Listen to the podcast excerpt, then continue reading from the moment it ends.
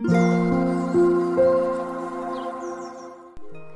さんおはようございます。アロマタロットサナです。今日はちょっと曇り空の名古屋です。夜からは少しね、天気が崩れそうなんですが、でも明日から急にまた気温がぐっと上がってね、暖かい日がしばらく続くんじゃないかなと思います。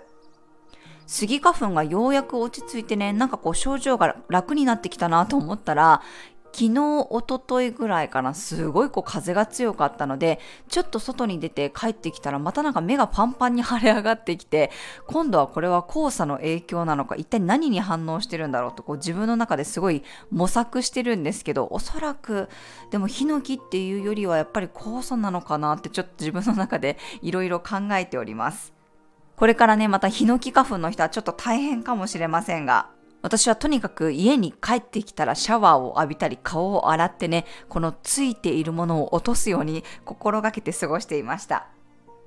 だんだんね、過ごしやすい季節になってきてはいるんですけどね、いろんなものが結構ね、飛んでる時期なので皆さん気をつけてください。はい、それでは4月18日の星読みと12星座別の運勢をお伝えしていきます。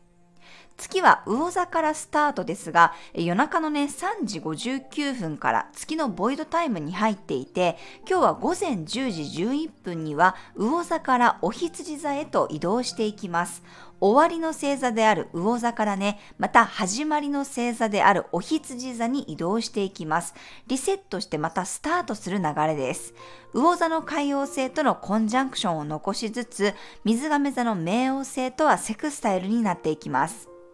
朝はね、かなりこう、ぼーっとしやすかったり、間が入るようなエネルギーです。忘れ物に注意するのと、車の運転をされる方は気をつけてください。海王星はね、惑わすという意味合いがあるので、ぼーっとしている間に全然こう違う方向性にね、向かっていたり、本来意図しているところではないところに向かう可能性があります。本人の感覚としてはね、なんかこう気持ちいい、何かに浸れるようなね、エネルギーではありますが、ぼんやりしていて、後からね、しまったということになりやすいので気をつけましょう。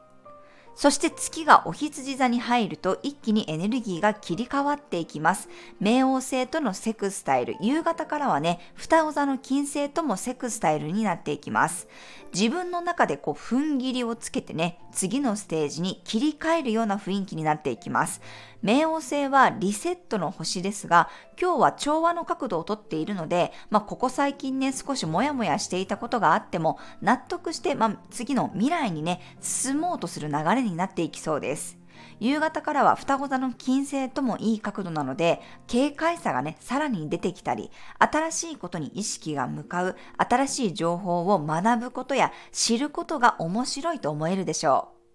今、大牛座で水星と天皇星がだいぶタイトに重なってきているので、まあ、やっぱり価値観や考え方の変化が起こりやすかったりね、ネットとかアプリを使った新しい手法を試すことが何かのこうブレイクスルーにつながるかもしれません。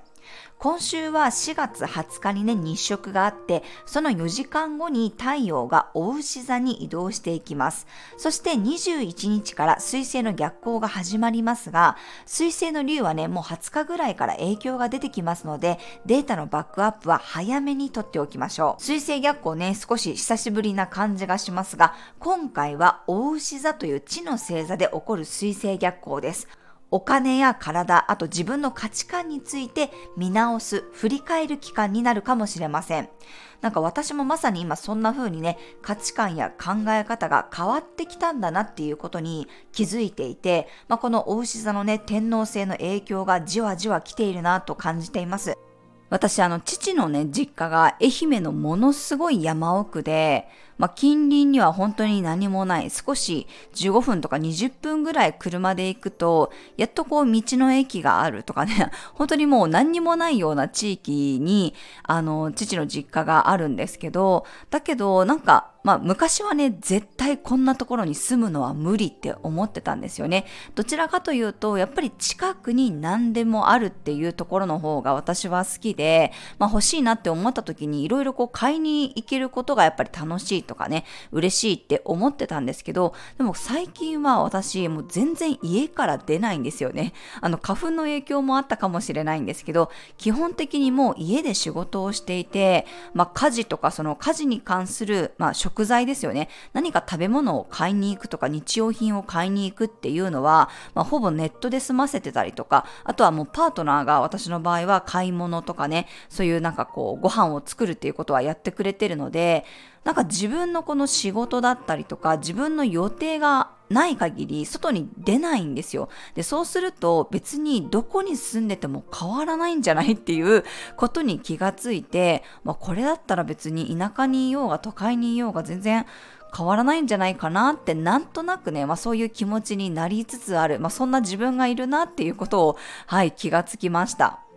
まあ、私は自分がね、この家事をする、料理を作る、買い物をするっていう立場だったら、まあ、絶対便利なところがいいって思うタイプなんですけど、でもパートナーはあんまりそういう考えがなくって、なんかこう畑がやりたいとかね、自給自足したいとか、そういう考え方を持ってるので、あ別になんかパートナーがやってくれるんだったら、私食べてるだけなので、まあ別にそれでもいいのかなって、なんとなくね、考え方がね、そういう風に流れていったんですよね。だからといってもう急になんかそんな山奥に住めるかって言ったらちょっと難しいとは思うんですけど、一回ね、また今年は子供たちと夏休みに帰省して、まあ田舎生活どんなもんかちょっとね、試してみたいなと思っております。そしてここにね、あの木星が大牛座に入ると、またさらにこう一気にね、そういう感覚が出てくると思うので、皆さんもぜひ自分の価値観の変化にね、注目しておいてください。水星逆行の影響もね、こう、ちらほら聞くようになってきましたので、久しぶりに懐かしい人に出会うとかね、まあ、ちょっとこう家電が壊れるとか電子機器のね、乱れとかそういうことも起こりやすいかもしれません。なんかこう古いものから新しいものにね、買い替えたいんだよなって思っていた方は逆にこのタイミングをね、使ってみるのもいいんじゃないかなと思います。今日はね、エネルギーがガラッと途中で切り替わっていきますので、ユーカリやミント系、あとマージョラムの香りがね、その都度頭の切り替えを手伝ってくれるでしょう。はい、それでは12星座別の運勢をお伝えしていきます。お羊座さん、どんどん軽快さが出てくる日、パキッと切り替えて新鮮な感覚で物事を前に進めていけそうです。お牛座さん、心に向き合う日、過去の振り返りをしてみると、今の自分と全然違うことに驚く人もいるかもしれません。何かが変わりそうな予感を感じる日です。双子座さん、すごく心強い日、自分のワクワクすることに加勢してくれる人がいそうです。みんなで賑やかに楽しい時間を過ごせるでしょう。蟹座さん、仕事がはかどる日、自分のやるべきことに対してしっかり結果を出すことができるでしょう。獅子座さん、一気に視界が開ける日、すごく楽観的に動けそうです。新しいことや未体験のことにもどんどんチャレンジできるでしょう。乙女座さん、じっくり深める日、一つのことや一人の人ととことん深めることにはまっていきそうです。天秤座さん、人を通じて気づきを得られる日、ただ聞くだけでなく、きちんと自分の意見も伝えることで得られるものがありそうです。サソリ座さん、穏やかな運勢、より現実的なことにフォーカスできるかもしれません。細かい部分の微調整もうまくいくでしょう。伊手座さん、愛情や創造性を爆発させる日、自分の内側にある熱い思いをうまく周りにアピールしたり、形にすることができそうです。